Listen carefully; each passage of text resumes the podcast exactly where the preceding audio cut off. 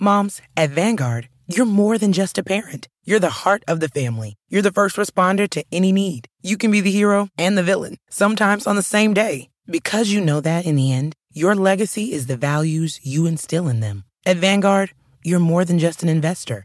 You're an owner. Because the future you're building is bigger than yourself. Discover the value of ownership at Vanguard.com. Fund shareholders own the funds that own Vanguard. Vanguard Marketing Corporation, distributor. Hear that? Is that America cheering or a sausage patty sizzling to perfection? It's time to cheer for Egg McMuffin and fresh cracked eggs at McDonald's. It's time to wake up to the aroma of freshly baked biscuits and treat yourself to a real honest to goodness morning meal. Breakfast. It's on at McDonald's. Now get any breakfast sandwich for just 2 bucks. Available only through the app. Mobile order and pay available at participating McDonald's. McD app download and registration required.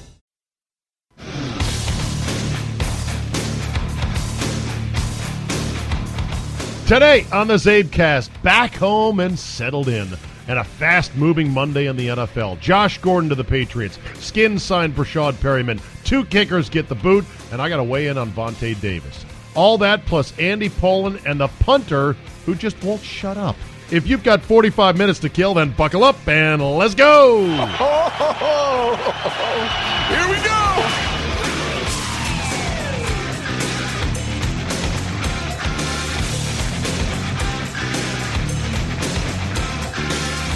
Tuesday, September 18, 2018. Thank you for joining me. Thank you for downloading. What a Monday in the NFL. Josh Gordon has been traded. Well, color me shocked. And he has been traded to the New England Patriots. I had said before that my personal feeling was no, no, don't. Why would you want this malcontent? He is a drug addict. Well, struggling. He has an addiction. He is unreliable. And even the Browns don't want him. Why would anyone want to sign this guy? Well, because he is a spectacular talent. And if you're the Patriots, you've got a history of this in which you shine up some difficult cases, be it Corey Dillon or Randy Moss, and you get a lot out of them. We'll see if this is yet another Patriot job where he falls in line with a Patriot way and do your job, and they get a good counselor and a good therapist for him, and he works out great for the last 14 weeks of the season. We'll see. I tend to believe this is more of a sign of, if not desperation from the Patriots, urgency. That they are running out of time with Brady and they want to give him every chance they can. But Gordon, on paper, with Edelman and a healthy Gronk and other guys coming back, whoo, James White coming back, whoo, that offense ought to sing if they're all in the field and all on the same page together. We shall see. The two kickers expected to get cut were indeed cut. Uh, the Browns signed Greg Joseph, so uh, uh, old uh, Zane Gonzalez is gone, and the Vikings get Dan Bailey, who is the the crown jewel of kickers, sitting out there waiting to be signed, the most accurate kicker in NFL history, coming off a, a hamstring injury or a groin or something with his leg last year that really he wasn't the same when he came back. But if he's fully healthy now, and the doctors say no, he should be good to go, then the Vikings just got a hell of a kicker. Hopefully for them, not too late when it comes to yeah, well we threw that game away that we could have won. Of course, the Packers are saying the same thing. Uh, yes, Zane Gonzalez, David Car- uh, or Daniel Carlson. It was nice knowing you, Daniel Carlson. Godspeed and good luck in whatever venture you decide to do next because kicking in the NFL eh, it's really not your thing. He, will he'll get picked up by somebody at some point. Fifth round draft pick, by the way, Carlson. Fifth round pick.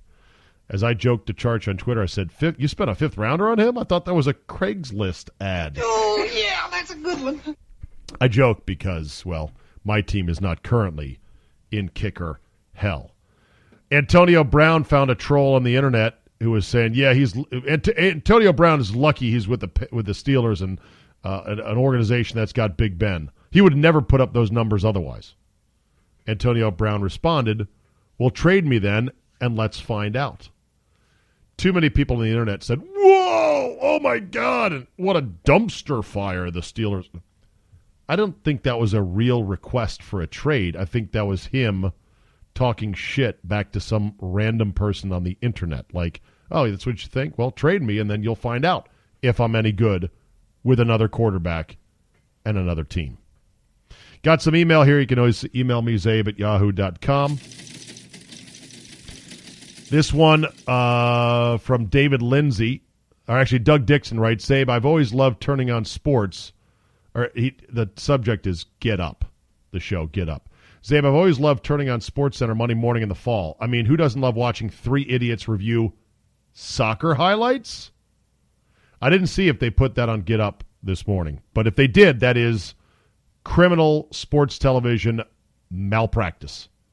I'm sorry, there's no room for soccer on Monday anywhere on the network if I'm ESPN. None whatsoever.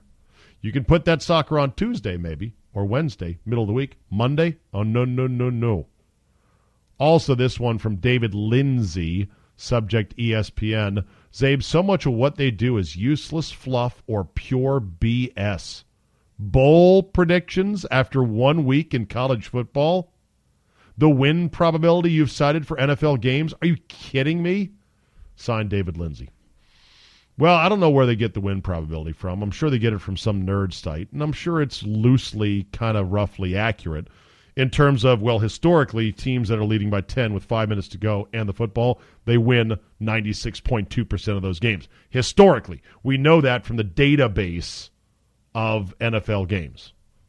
That's probably where they get win percentage, but it doesn't account for a lot of other factors. It's just a here's what has happened in the past kind of a thing. As far as the talking soccer, I again I'd have to see that. Here's what I do know. You know, they had big Tom Rinaldi piece interview with Urban Meyer. And Rinaldi, of course, gave some pretty tough, hard hitting questions about, you know, the situation there and whether Urban Meyer was insensitive to the to the domestic abuse going on in the uh, Zach Smith household. Why on a Monday do you I mean, I guess it's college football weekend's over. Urban Meyer is coming back this week. Can't you wait until Tuesday or Wednesday, I guess? I don't know. And the other thing that I don't understand is why does Urban Meyer keep doing interviews? He doesn't have to sit down with ESPN. If they say, well, you're coming back this week, we'd like to interview you, can't Urban Meyer and Ohio State say, no, no, we're not doing interviews? Because there's nothing I can say that will make you guys in the media go, oh, I get it. He's a good guy now. And of course, I saw a lot of people taking umbrage yet again that Urban Meyer didn't say the right thing. He still doesn't get it when it comes to domestic violence. He can't win. He can't say anything that will make the tut tutting media who thinks that he should have stopped all this from happening. There's nothing you can say to now be redeemed in their eyes. So why try? Uh, if I was him, I would just say I'm not doing interviews. Now, maybe Ohio State wants to make sure that they stay on the right side of the mighty four letter because college game day goes to Columbus a number of times a year, or at least once a year. There's other ways that ESPN could say, listen, if you're not going to play ball with us, if you're not going to sit down for an interview, we'll just see what our schedule is for other things we can do for the Ohio State University.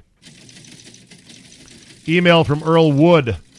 Uh, subject Judges Scorecard. Zabe, your train of thought on Monday was interrupted by room service.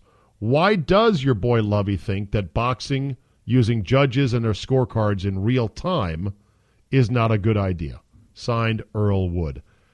That's a great question. And now that I think about it, I kind of think I know the answer, but how about this? Better yet, I'll call Lovey tomorrow and I'll get him on on the podcast here, and I'll say, Lovey, w- what is it with boxing and judges? Why not have okay? Here's how they scored this round. Here's how they scored that round, so you can see the actual score of the bout as the rounds progress, and boxers can adjust accordingly. Oh shit, I'm three rounds down. I better start punchy punchy.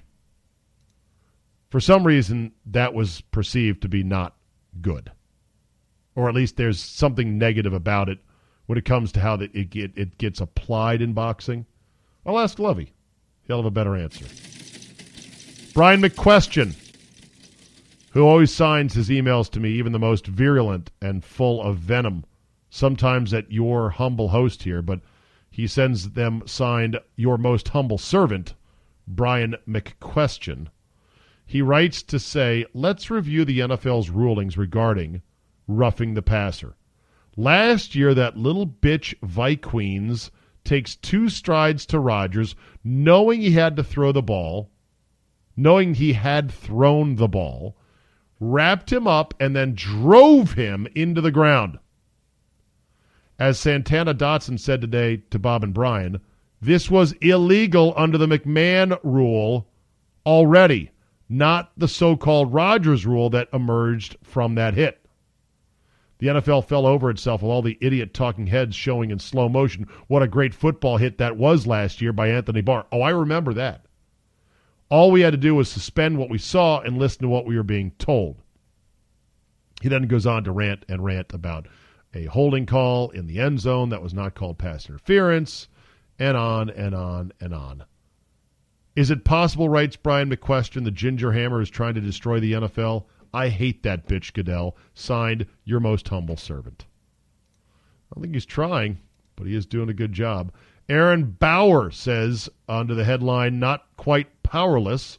Steve, I hope you enjoyed your trip. Looking forward to hearing about it on the shows. The thing about turning off the NFL is that it seems impossible until you do it. But then it's the easiest thing once you are on the other side. It's like being in a bad relationship. You stick it out for months, maybe years, while she treats you like shit, but because you made a commitment, you keep hoping she'll turn back into the loving girl you fell for.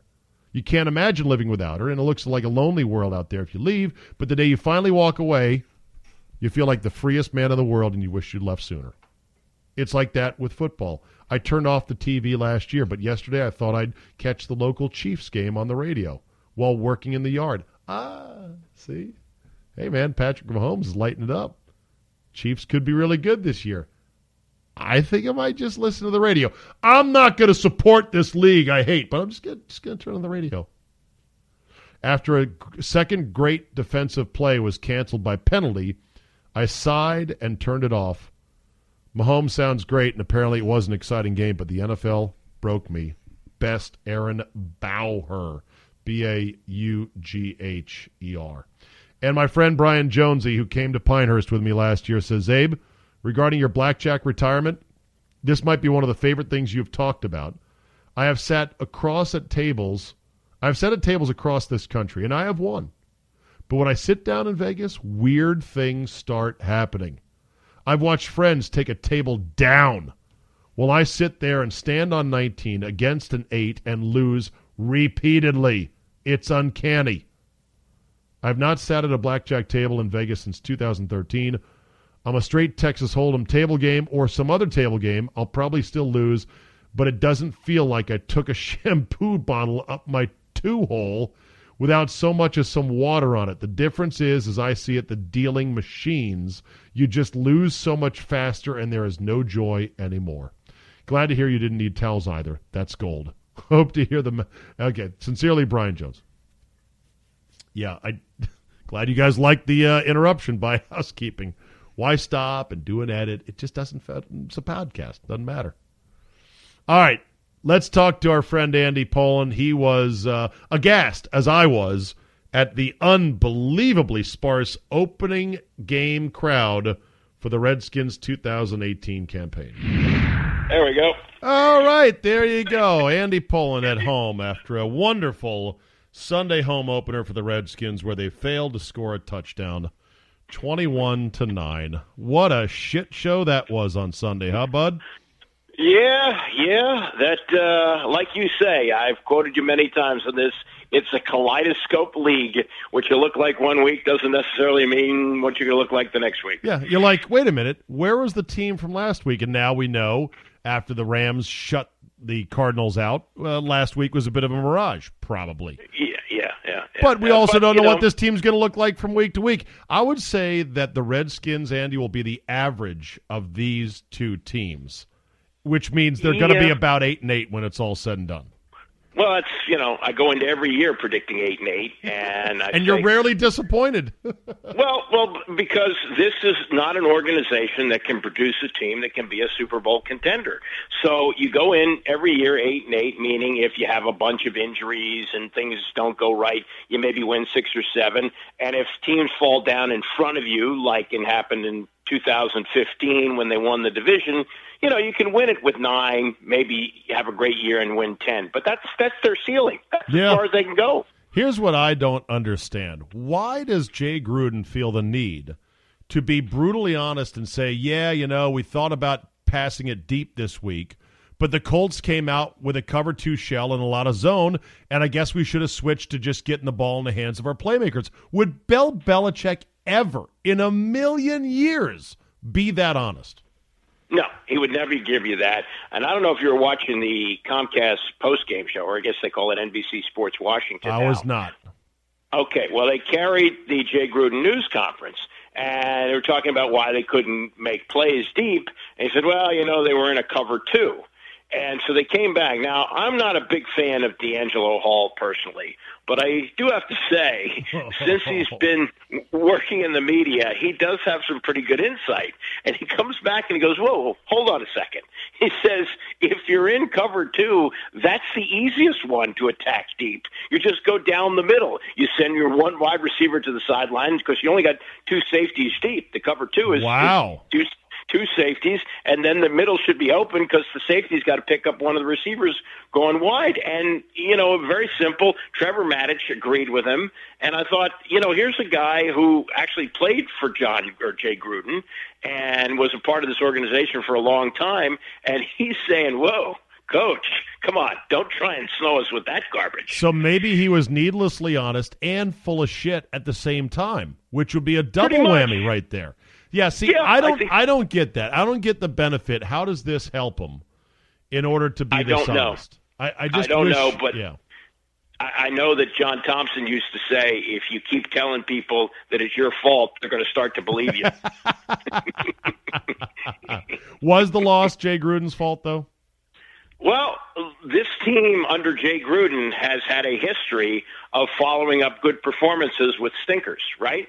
Yeah, And is He that just- coaching? he I, well, he just doesn't seem to have an ability to impart an edge or an attitude, or he can't get the team to vibrate at a high level, a high frequency, because he comes off as an insurance salesman. Super nice Yeah. guy, easy going, loves football, knows football, no edge, no intensity. One of the guys, and you know, and look, when the three linemen came out wearing the dress shirts and the ties on Friday, Morgan, that's good if you're Trent, like and Ty. Yes. Yeah, yeah, that's good if you're like eight and zero.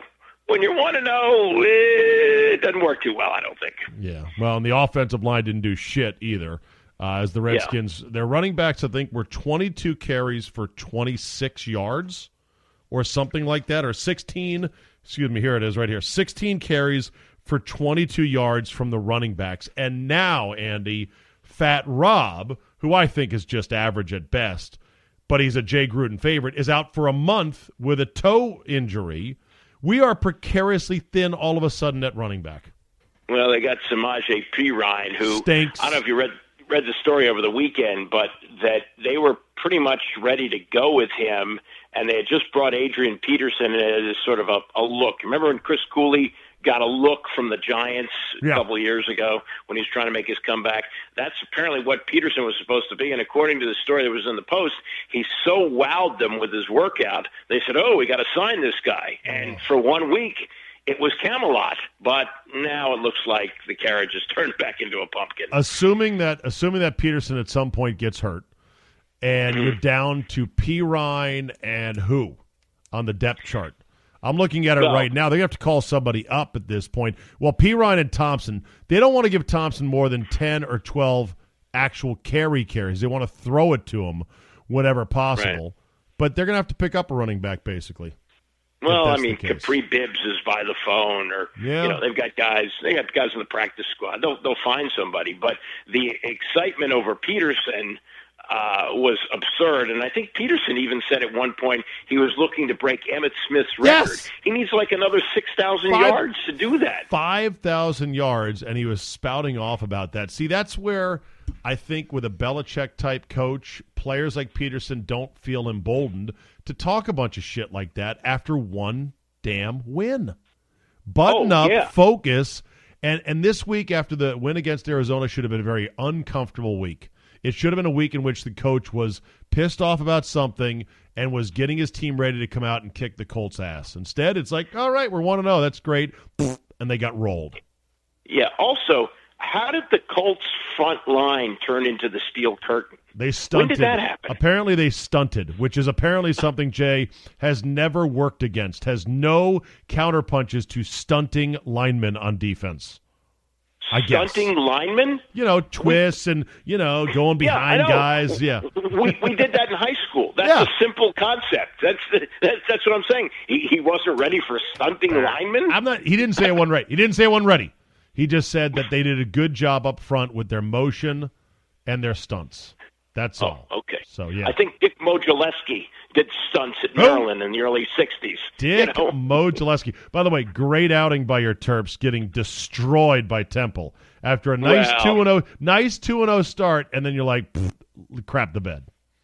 Yeah, well, it was it was almost like they were distracting from all the other stuff that's going on with the football program. Now it's back to looking at DJ Durkin and how Oh, much money they're going to have to pay the family and all that. Yeah, All right, the bigger story from the Redskin game though is the crowd, and it was announced. absolutely. It was announced as almost 21,000 and change shy of a sellout.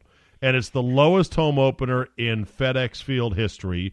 And it's the lowest home opener, of course, in Dan Snyder's tenure as well. And I just want to know what was your thoughts looking at the crowd as it looked on TV and with people tweeting pictures and, and posting pictures on social media? Okay, let me, let me back up to Wednesday. Uh, Liz Clark wrote a story in the paper about this could very likely be the end of the sellout streak, though I believe they were fudging numbers for years because I, I was at games where it, looked cra- smaller Oh, we than know. even yesterday. We know they've Yeah. been fudging numbers, no question. Yeah. So, but she said in her story that the Redskins announced that they had 3,600 tickets left for sale. This was Wednesday, and I was thinking, well, you know, three games to go, four days to go, and the excitement over the Arizona game, you know, maybe they'll sell those tickets in time and they'll have a sellout crowd. and then, then the week goes on, and on WJFK they had Brian Lafemina in studio. I heard Lafemina did an hour with Yeah. uh, Grant and Danny. An hour. an hour, and one of his lieutenants came in with the junkies in studio.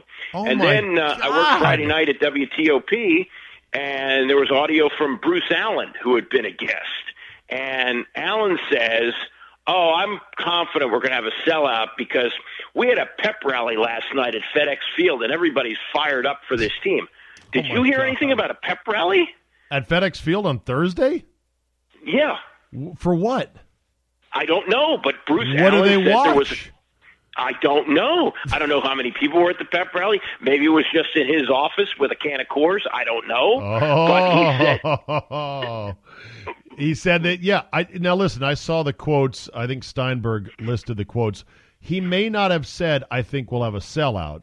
The story from Steinberg simply says that Bruce Allen said on TOP, "I think we'll be fine." Regarding no, no, no, no, attendance. no, no. I heard the actual audio. Oh, you He did? said, I'm Okay. confident. Yeah, yeah. Okay, all he I trust you then. confident. Okay. Okay, so, then all right. we've, we've oh, we got that. Let me let me let me finish the story now. go ahead. Now- Now it's Sunday morning, and I'm doing the pregame show, the pre Junkies pregame show with Earl Forcey. We go uh, three hours before the Junkies get started. Five hour pregame show. A little plug there.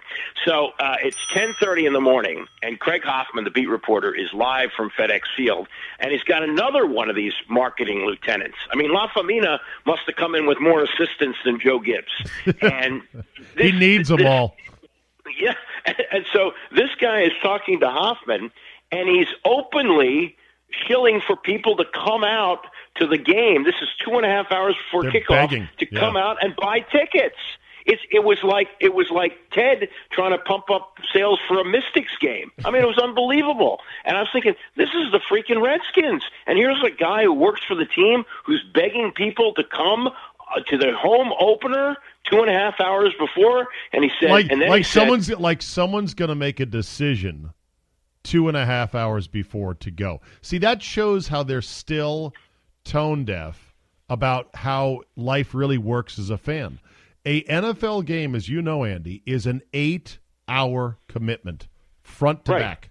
Period. Right, right, right, right.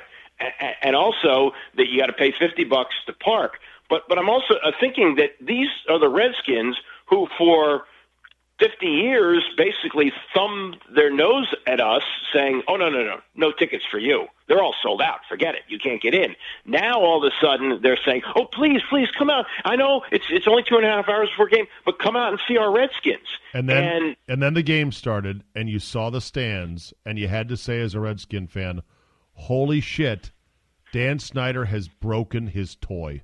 This toy is broken." That uh, when when I saw the opening drive and they had a end zone shot at Andrew Luck and the end zone on the far end looked mostly empty, I said, "Oh my God!" I Yeah. said, and I also think that the the announcement or the the story that said 3,600 tickets, people were thinking, well, they'll sell those 3,600. Maybe they're just nosebleed. It's it's conceivable you could have gone up to the box office an hour before the game and bought tickets at like the 40 yard line. Conceivable. Which is unbelievable. conceivable it's a lock. And Yeah. here's another bit of hard truth that I will deliver to anyone who is still in denial about this. Those fans, Andy, are never coming back. They're not necessarily going to root for the Cowboys, but they're never Yeah. coming back to FedEx Field.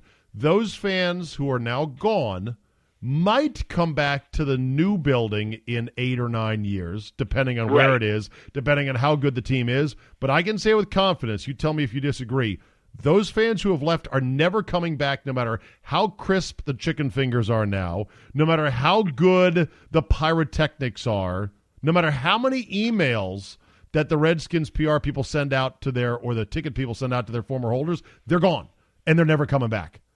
That's Yeah, what I, I think. agree.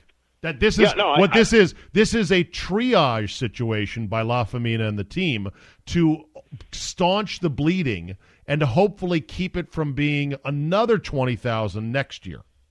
Does Yeah, that sound I would also fair say this.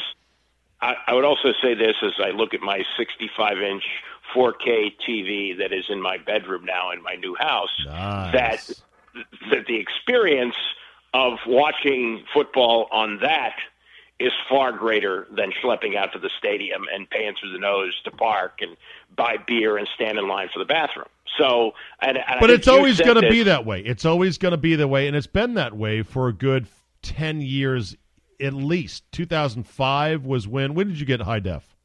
Well, yeah, but I, you got me on that pretty early. I would say this became. Ma- Eh, okay. Ten years. I would say it was ma- mainstream by 2010. So we're looking within the last 10 years, Yeah. maybe eight years of of uh, this being available to everybody at a, at a price that's affordable for most. I mean, there was a well, in the Liz Clark story about what it costs. They they some website averaged out what it would cost Right. for two people to go to Right. a game and you know get a beer and park and all that. It was like 500 and some dollars.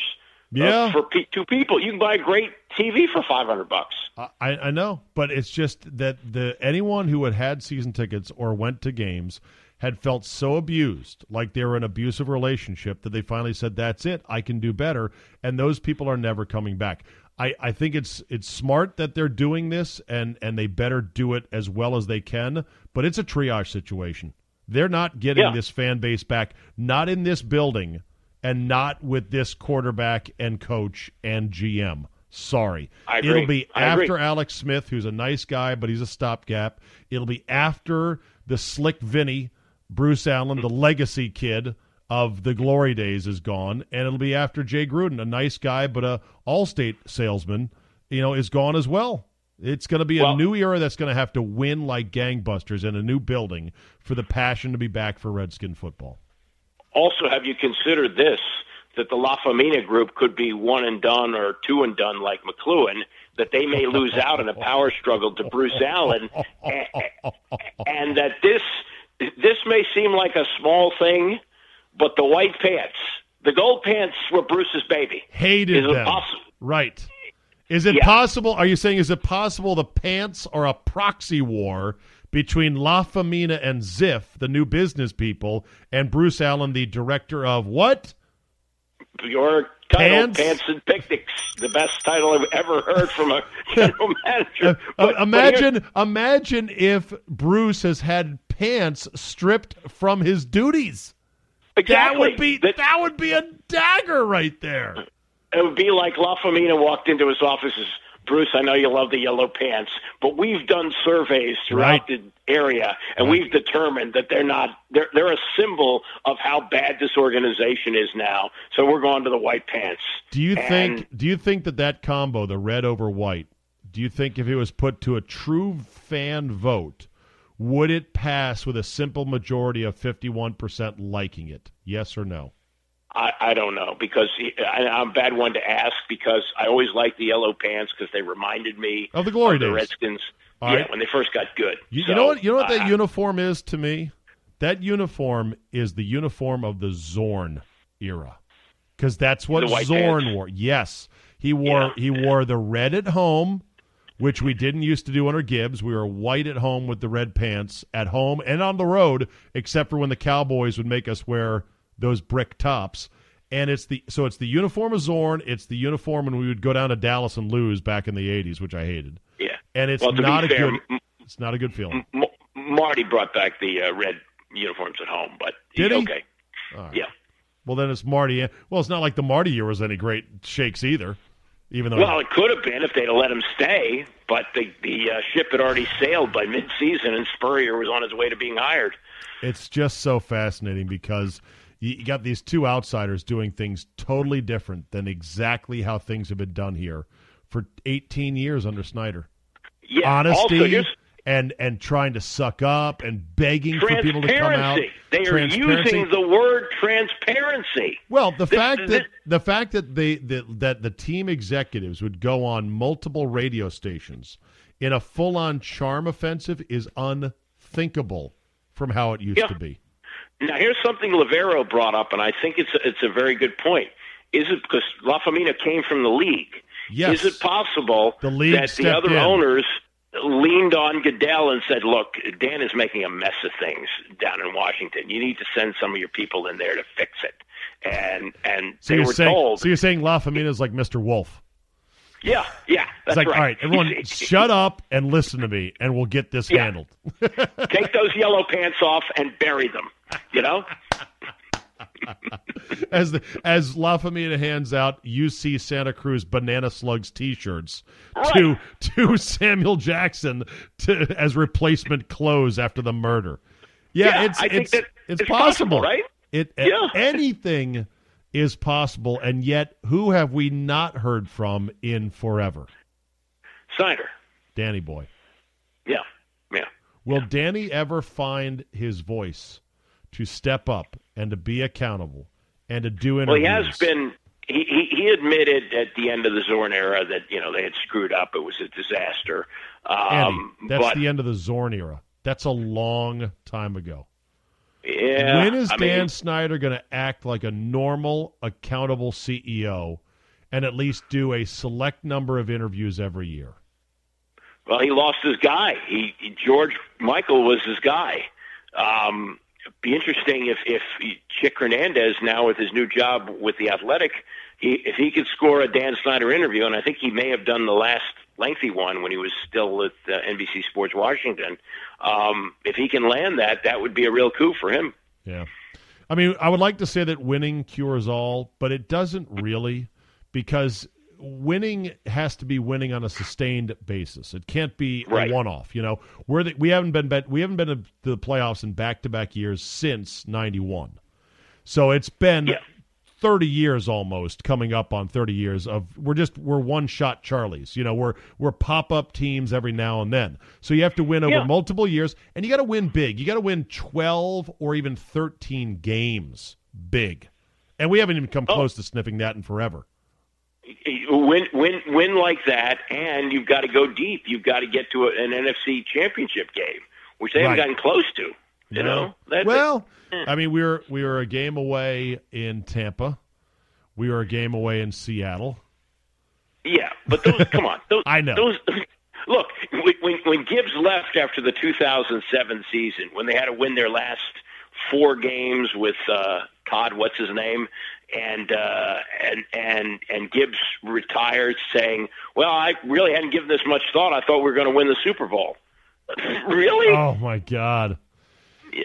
All right, so uh, just the net net of the stadium situation. Now, the Packers will bring a shit ton of fans uh, with them, and they'll ex- they'll excrete from the local populace existing Packer fans. What percentage do you think of the fans will be green and gold on Sunday? Oh, after, after this game, 40? I, I would 40%? I would say, I would say it might be might be 50-50, Holy maybe. shit, fifty. Well, look. fifty. Dave, Wow. I was at I was at the Pittsburgh Sunday night game when they were pretty good at the beginning under Zorn when they started six That was two. the infamous Burgundy on Burgundy game, a game that'll live in infamy from a uniform standpoint. Go ahead. Well, well, but but the Redskins, as Casey Rabach, I think was a center, admitted they had to have a silent, Silent. snap count That's at home. I know. At home. I know. You know, Steeler Nation travels. Steeler Nation exists all over the country, and it's a strong fan base. But still, it should not have been that bad. So we'll Yep. see. And this and this could be Aaron Rodgers' last visit here, because the next dance is in four years, absent of matching up with them on strength of schedule. And I assume the next dance would be at their place, not here. So that's eight years. So if you're just a if you're just a casual fan, if you're like a fantasy football fan going, you know, I always want to see Aaron Rodgers play in person, so I'm going to go out there. Maybe you'll get some, Yeah. you know, Packer fans there. It's well, unfortunate. you, you, yeah. you, well, I was going to say you you know the market much better than I do, but you've got people in Milwaukee who are actually like Redskin fans in the '80s that they want to go see the Packers at Lambeau Field and can't, and finding out that you can walk up to the window an hour before the game at FedEx and buy a ticket, they they may make the trip in from Milwaukee and Green Bay, right? Some will, although I've hosted both my DJ buddies Bob and Brian once and some other people from the station once, and each Right. time they come away saying, "Boy, this is not nearly as charming as Lambeau Field." And You going to a home game there. Yeah, exactly. sure, it's a stadium. Yes, there is tailgating, but none of the charm of Green Bay. Have you been to a game at Lambeau? I have not. Yeah, Would like need- to do that before. That's a that's a bucket list thing in sports. Yeah. It's totally unique. It's unbelievable, and you can you can go there flying colors of even a hated rival, and you have Mm-hmm. no threat of being beaten up. You will be invited to have a beer and a brat, and it's like totally chill when it comes to fans. That's great. Yeah. yeah. All right, let's uh let's couple things. Oh, here's a quiz for you because we had a lot of kicker churn and burn this week. Is there a worse franchise for kickers and kicker history than the Minnesota Vikings? I know the Bills and Scott Norwood. That's one kick Yeah. though. The Vikings have now had three big ones, including these two that this kid Carlson missed. He's been cut, and that would be the uh, Anderson miss that would have sent him to the Super Bowl indoors Yep. at home, and then of course Blair Walsh missing a point blank chip shot that would have sent them to the NFC title game at home against Seattle. Yeah. Uh, I'll take you back to a game where it was just it was just heartbreaking. The Redskins, on their way to 11 and 0 in '91, played the Houston Oilers at uh, at RFK, and the Oilers had a kicker named Ian, Ian- Howfield. Ian Howfield, I remember it well. Yeah, his his father was Bobby Howfield, used to kick for the Jets, so he had kicking bloodlines. And I'm a legacy. there was I, I you know, I think it was Brian Mitchell actually who fumbled. Mitchell fumbled a kickoff late in the game, and he had basically what was an extra point to win the game, and he missed it, and it went to overtime, and the Redskins won, and he was cut the next day and was never heard from again. I it was think just he- pathetic. I think he gave a press conference after he was cut and was in tears. yeah, yeah, it was sad.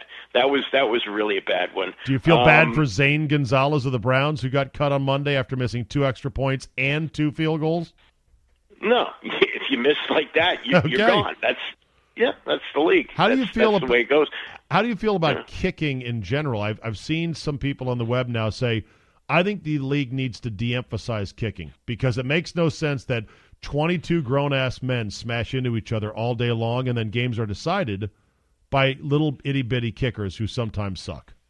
But you know that goes back to Lou Groza and Pat Summerall kicking it in the snow at Yankee Stadium. I mean, kickers have always been a part of the game. I think what's interesting with the extra points is they've become a factor now. Guys miss Totally. extra points. They, in Yeah. fact, I'm convinced, Andy, they miss extra points more often than they miss field goals that are in the 30 to 35 yard range because it's like golf where you, you hit it up close and you're like, that should be a gimme, but I'm going to have Mm-hmm. to putt it anyway. So you get nervous thinking, God, I don't want to miss this putt. It's so short.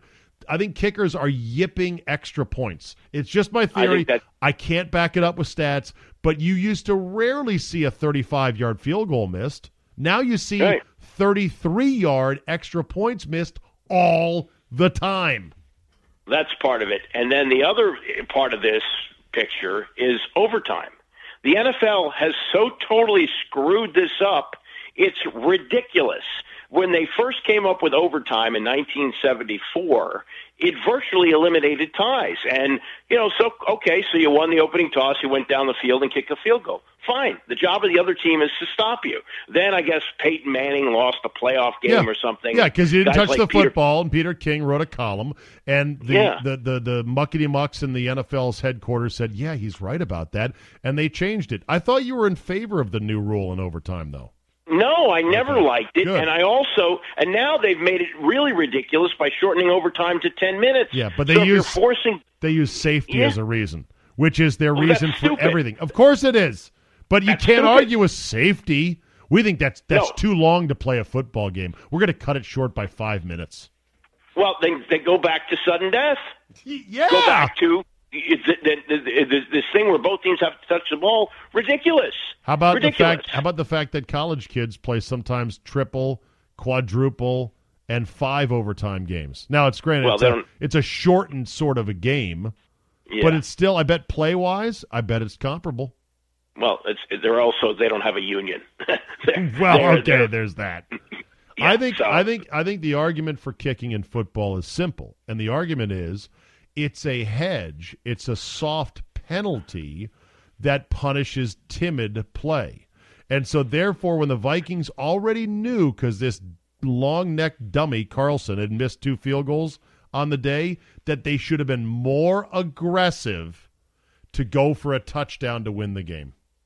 And Probably so. and so that's what kicking is. Kicking is an unsatisfactory compromise, an unsatisfactory, okay, I guess we'll take the three, that is meant as kind of a half punishment for you didn't get the ball in the end zone.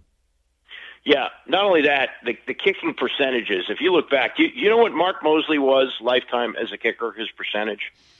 Today, the best kickers, I think Justin Tucker, I looked this up the other day, is like 94%, which is crazy. And I believe that our guy, uh, uh, Hopkins, is like 85%, or he was Yeah. last year. I bet Moseley was no better than 75%. 65. 65? 65. He wouldn't have a job today. He wouldn't have a job in the NFL. So the, the point being. Were other and were I think other this- so, were other soccer style guys better because he was the last of the toe punchers? Uh, they were some of them were better, but not you know significantly better. Uh, the, the the point being is that the field goal has become so much more makeable now that teams are are playing for it, and that's that's something that you have to work. I mean, that's why It's- they lengthen the extra point. It's more makeable, but remember when the NFL put in the K ball for kicking only Yeah. because the kickers were microwaving certain footballs and leaving them in their pool to soften them up and make them nice and round. And, and I'm convinced, Andy. I'm convinced. Like these kickers' legs are so fucking strong. Like you know, you kick a 50 yarder, kickers will boom it over the top of a 30 foot upright from 50 yards, like it's no big deal.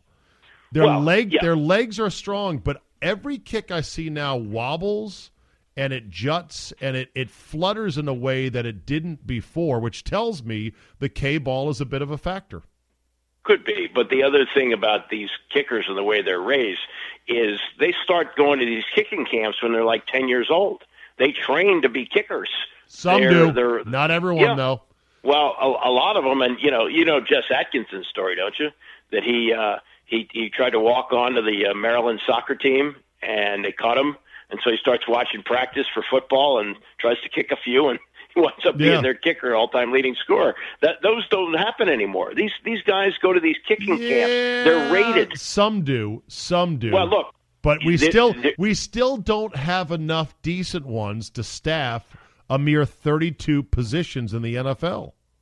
yeah, and they That- keep changing. They they go Yes. bad like fruit. they really they really do. And for for bonus points here, Andy, can you name all five kickers the Redskins had in 2000, the Fortune 500 Redskins in which Norv Turner got fired with about 2 games left in the season? Yeah, well, one of them was this kid Bentley who kicked a 50-yarder. Uh, the other one was the uh, guy we used to make fun of who did stuff with Feldman on Brett Channel Conway? 5. Brett Conway, yeah. Yeah, there's two. Um, uh, gosh, One- oh, one is Eddie a- Murray in there somehow? Eddie, Eddie Murray is one. Eddie Murray that year was sent out to kick a 51 yarder at the end of regulation. They had to call timeout and went back to the sideline to talk about it. He went out and missed it short. We found out after the game the timeout was for what, Andy? It was for the holder, who was also the punter, uh, to go over to uh, Tell Norv. and- He Yeah, told he can't kick it Norv that far. he can't kick it that far, and Norv said, "Well, no, just go ahead and give it a try. I think you got it." And Yeah, sure enough, anyway. Eddie Murray is like, "I don't have that range," and it ended up landing in the end zone. There's two other Yeah. kids, uh, Kris Heppner and Michael Yeah. Husted. Oh yeah, that's right. Well, how about some of the guys who were in with Spurrier? Remember James Tuthill? Oh yeah, Tut, the son of a preacher. Tut. Yeah. That's the thing about these kickers. Like you find, they find these kickers like sitting in a bar. Like Oh, it's crazy. Gibbs had one. Ola Kimrin, they wanted to bring him back, but he had visa problems. He couldn't get back in the United States. exactly. Yeah. So the 2000 Redskins, uh, Conway begat Husted, begat Heppner, begat Murray, begat Bentley, and it was Yeah. a season that went right down the shitter. Uh, real quick, Josh Gordon is a Patriot. Will this work out for New England? Yeah, I don't think so. I mean, sometimes it does for Belichick, but there are just so many problems with this guy that you know, that just like Haynesworth, he'll he'll give it a few weeks and then say, "Nah, we don't want to deal with this." So, I, I, I mean, he's an incredible talent, but he apparently just you know has too many other issues off the field that keep him from playing. It will be frustrating though if the Patriots are able to get a guy in line, shine up a dirty penny that's had problems before, and get a lot out of him. They did it first with Corey Dillon, who was a malcontent Yeah. in Cincinnati, and he was great for the Patriots. They did it with Randy Moss, famously coming off his unfortunate stint in Oakland. And now, if they do it again with Gordon, it'll be unfair. I think it might be a sign of panic, though, from Belichick and the Patriots. That maybe they're Could like, be. look, we, we we got one more year left here with Brady. We just got stomped pretty good by the Jaguars. We don't have time to get all high and mighty and churchy about a guy who might be a bit difficult.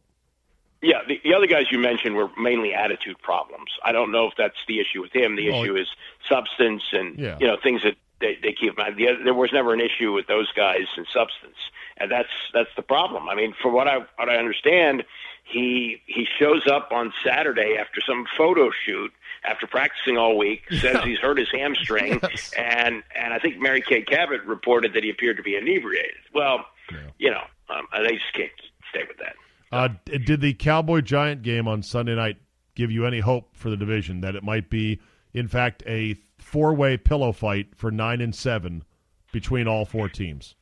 Could be, but, but Carson Wentz is coming back this Okay. week. I think the Eagles are still the best team All right. uh, in the league. Oh, did you How do you feel- we talk how- about Von, Vontae Davis? Not to hijack this, uh, this I know. podcast We'll here. talk. We'll talk Vontae Davis in a second. What about uh, Okay. what about the Giants though? Giants. Eli looks bad, doesn't he? I love the fact that they passed on Darnold, who looks Yeah. pretty good, even though he lost on Sunday, and they're riding till the very end with Eli, who does not look very good. And even though Saquon Yeah. Barkley had good stats, when are you going to win with just a running back in today's NFL? Yeah, not only that, how long is he going to last? I mean, Yeah. could he could he have a great career? Yes, he could. But yeah, I mean, it seemed to be that was to be the time to change the guard, but they didn't do it. And yeah, I mean, sticking with Eli trying to think if there's a comp like that. Um, you know, I think they probably looked at Brady and they said, hmm, Brady 41, still doing you know well. What's Eli now? 36, 37? Yeah. They can get another three years out of him. All right. Know. All right. Lastly, Vontae Davis for the Bills retires. Ugh. Quote, retires at halftime on a scale of 1 to 10, 10 being the most egregious case of violating man code, man law, bros in arms, football credo. How bad was that walking out on his teammates at halftime? Scale of 1 to 10. I think it's a I think it's a 10. I think it's I think it's horrible. Might be a 12. yeah, one of the worst things I've ever heard of. Because okay, uh, your head's not in it. You're going to retire after the game but they only have 47 active guys. And they put you on the active roster because they're going to need you for the game. God forbid they lose another couple of defensive backs. They're going to need you to play in the game. You agreed to suit up for the game. You can't change your mind at halftime and leave 46 other guys hanging like that. That's ridiculous. That guy, that's going to be his legacy. Quitter. Quitter, quitter, quitter. That's and, a terrible, terrible and thing. What, what a fucking idiot to leave $3.5 million sitting on the table. He's going to lose most of his signing bonus of 1.5. He's out the $2 million base salary. This right. is real money that he is never going to make again in his life. I'm pretty confident mm-hmm. in saying. You know, it's Vernon Davis's brother, right? You know that. Uh, so what are you saying? No, I'm just saying. The, the, Vernon Davis seems to be like the opposite kind of guy. Oh yeah, no, exactly. Yeah, exactly. Yeah. And, and and the fact that Vontae Davis put out a statement within hours of this with a glory shot of him in Colts uniform. I'm like the balls on this guy. He was he was saying I did this for my health and I felt it was the right thing and I've always had high standards. I'm like shut the fuck up, man. You're an idiot. Yeah, let you them cut, Let them cut you. You get to keep all the money. And if you're sitting there for another couple weeks and they're like, and you're like, why aren't they cutting me yet? Start acting up and they'll cut you. Well, or or or you know, you can retire after the game. That's fine. But don't the, retire the after team, the game. Take the well, money.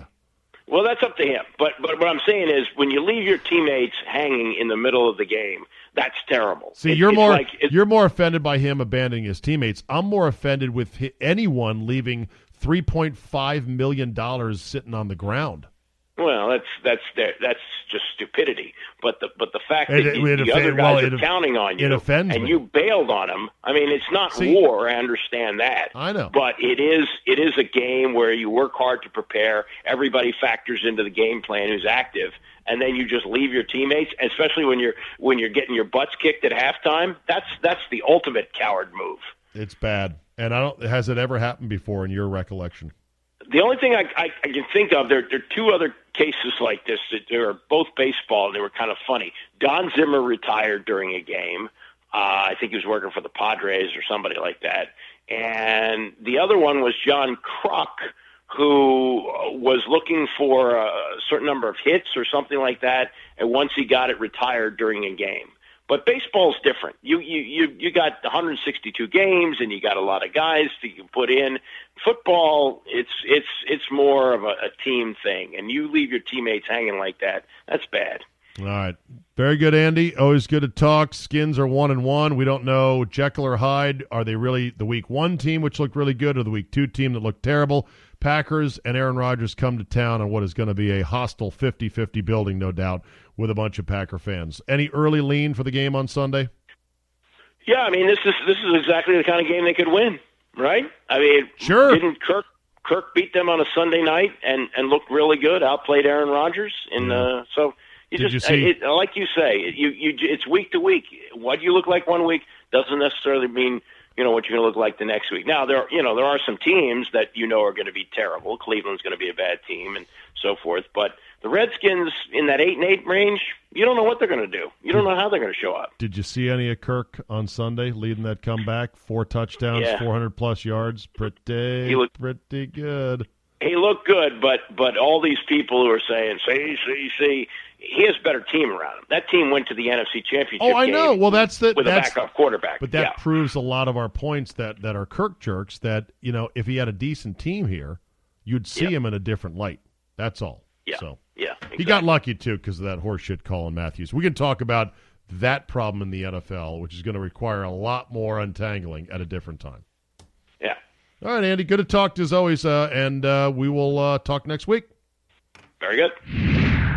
All right, we'll end with this. Marquette King is a Denver Bronco. He used to be a Oakland Raider. He is a punter. He happens to be African American. This is sort of unique. Most of the time, 99.9%, I think Reggie Roby is the only other black punter that I can recall. The other the only other black kicker I can recall is Donald Igwebuike, who I believe came from Africa and ended up doing a jail stint for drug dealing. It's not often that these nerd positions, nerd kicker and punter, are occupied by bona fide, athletic looking African American players.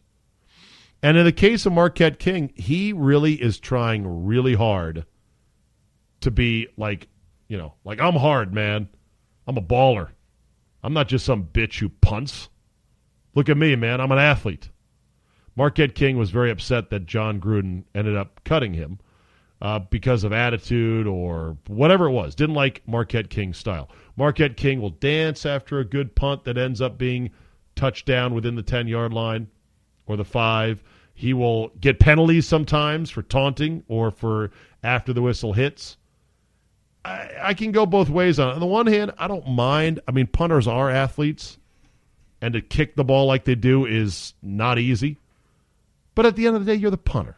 So let's not get crazy. The latest was after the Broncos beat the Raiders by a point, and really not because of anything great that Marquette King did. He released a video titled on his social media to my new BFF.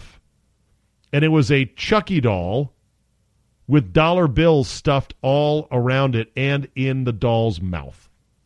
And it was like this really artfully done video with like a high end DSLR camera that had a nice soft blurry background and it was steady cammed and it had a shot of Marquette King up on a parking garage somewhere just chilling. And then the, then the doll and he kind of pats the doll head. I'm like, really, bro? Really? You got a new contract, a good contract with Denver. Jon Gruden didn't want you.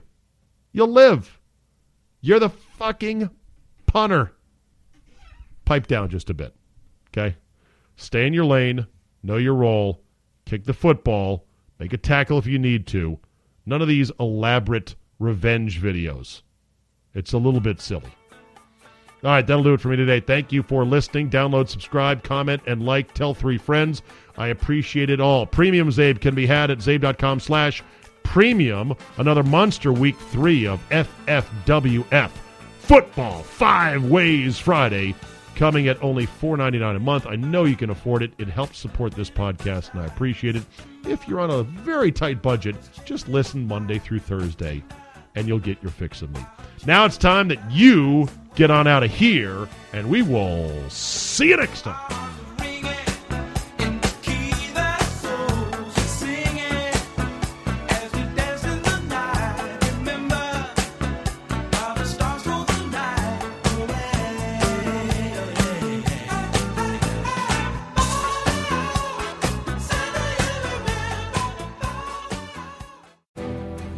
For the ones standing guard, for the eagle eyed, for the knights in shining armor, and for all those who support them.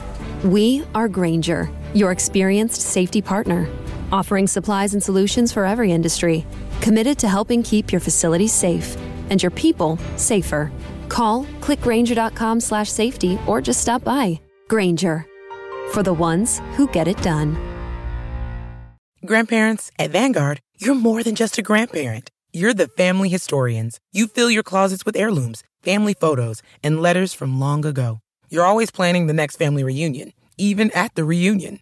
Because for you, time well spent is time spent on them. At Vanguard, you're more than just an investor. You're an owner. Because the future you're building is bigger than yourself. Discover the value of ownership at Vanguard.com. Fund shareholders own the funds that own Vanguard. Vanguard Marketing Corporation, distributor.